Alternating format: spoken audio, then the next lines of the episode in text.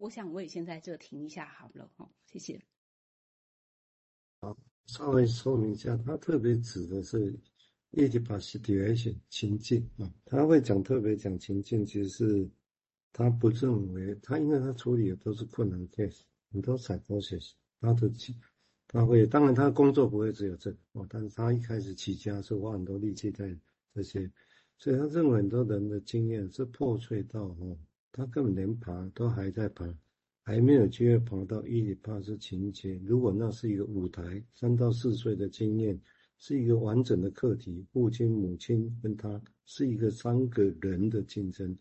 但是依他的说法来讲，是大部分的人如果破碎的人生伤害之下，他根本连自己完整，自己跟父母都没有完整的。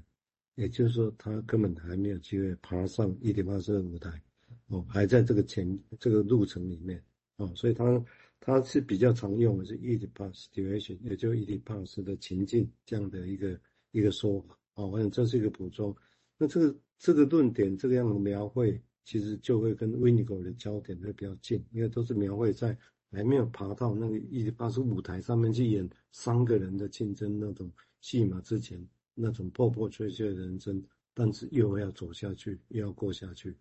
哦，虽然很多人看长大之后，你会看到好像他告诉你这三个人的故事是三个人的故事来讲，简单来讲，就精神分析论述就是所谓的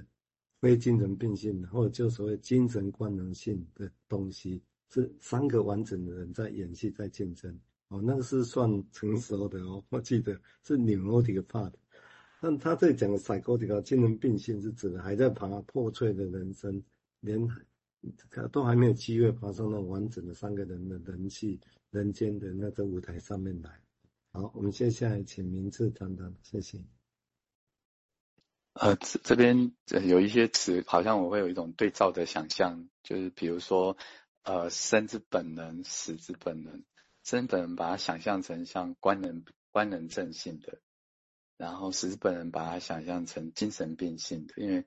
是呃精神病性，我们可能会退缩嘛。然后退回到一个人的世界，这样子感觉就是不要跟别人互动，所以感觉也蛮像死之本能，一直往一直往内退嘛。那比如说他这边还讲到那个呃性导向的伊底帕斯处境嘛，呃这个这这当然感觉就很生之本能，但还有一个很重要，以性导向来讲，当然都会想跟人连结嘛。那投射认同，我觉得也是有一点这样，因为投射认同好像就是要把我们的某一部分跟别人的某一部分之间产生某一种碰撞，去产生某一种互动啊。虽然我们还是把自己的某一些部分绽放在别人身上嘛，但不管怎样，我觉得都是比较是一个连接的概念。虽然感觉让傲慢有一种唯我独尊的那种感觉，你知道，就都没有别人，只有自己，这样，这好像也是。Beyond 一个很深切的提醒，就是说，在求知的过程中，这好像好危险，就这种封闭心态、刚愎自用，好危险这样子。好，那先分享到这边。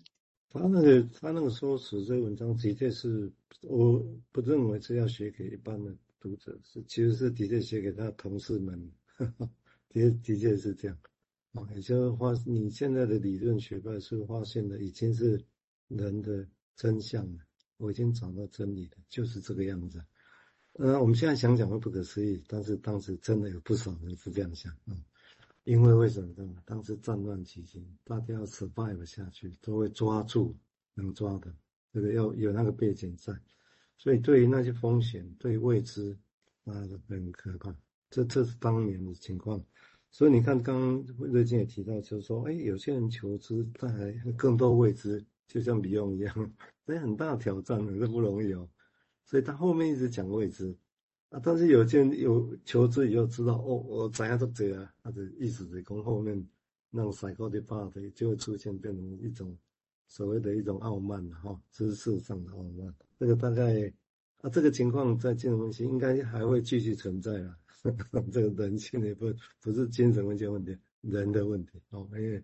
啊有很多人会对这个有兴趣。那所以里面这个涉及到人的问题，会让这个事情会比较比较容易会是这样哦。尤其是写精神分析啊，写心理这样这么辛苦，也更会觉得那是我自己的，呵呵，就大概会是这样哦。但这个是危险的，这个绝对精神分析的推推展，其实帮忙没那么大，但是要那很难呐、啊，就是这个一定几乎都会存在的，不管在哪个国家。好，我们接下来请贝金再进一步说明，谢谢。好，那经由两位的这个析释，好像我自己在读的时候也觉得，哎，好像有比较抓到里面他要啊、这个强调的啊、这个里面在讲的其实是一个语重心长的话哈。那特别他有讲到是跟这个投射认同呃的失败有关哈。那这个都跟环境啊、接收者其实是很重要的。好，那嗯，我我继续把它这个念下去。它这个文章呃到一半哈，我想我们把这一段呃的引文呃这个 Reading Beyond 这本书啊、把它讲完哈。那他说，为了说明好奇心、傲慢和愚蠢之间的关联，哦，Beyond 提出了一种解读伊底帕斯神话的方法。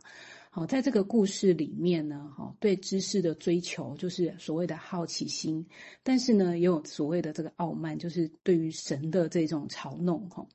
然后呃，也有这个他个人的这个愚蠢所带来的这个灾难，例如说精神病的同时的发生，哈，啊，那用 Beyond 的话来说的话，哈，有一段英文，他是说。呃，史芬克斯呢，就是那个人面狮身兽，然后问了一个谜语哦，那只要答对的呢，哈，这个就就他就会呃死死掉嘛，哈，那嗯，这个呃盲人先知，也就是说，伊里帕斯呢，哈，他一开始的时候是呃从这个盲人先知，然后这个泰瑞西亚斯这边呢，哈，啊，他是一个拥有很多啊这个知识的人啊，他的神谕呢，哈，激起他去寻找。哦，但是呢，就是这个在在这个寻找，依着自己的好奇心去寻找，哦，先知呢对此呢感到惋惜哈，因为在这个国王哈，在他寻找答案的过程当中，最后呢哈，就就如我们所知的是遭受了这个失明，还有被流放这样子。好，那再回到呃这个书上里面的一段文章里面，他说，呃，在他对这类病人的研究里面哈。Beyond 他描述了他如何透过这种投射性认同来设法容忍病人在给他的东西，哈。那所谓投射性认同，为什么需要用到容忍？就是不要都丢给你了哈，或者是我很难以消化的，所以会感觉到的不是接收到语言，而是满满的情绪跟很多的呃难以言之的哈，不知道是什么样的一个感受。我在我们很接近一个人的时候，我们就全部都接收到了所谓这一种，呃，也里面有很多贝塔的元素在里面，这样子哈。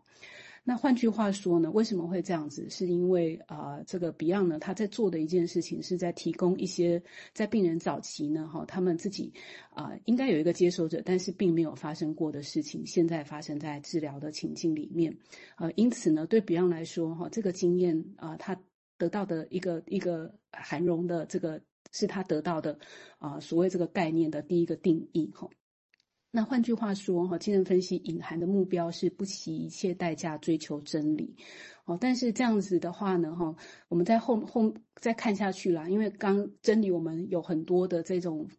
啊，正反的一种论述，哈，那有可能像伊底帕斯那样的。可是比昂他这边要讲的是说，呃，他认为是一种能力的一种展现，或者是一种主张，哈，包含了哈，我们在其他的我们人格的其他面向当中，那些不想被自己看到、被抛弃的。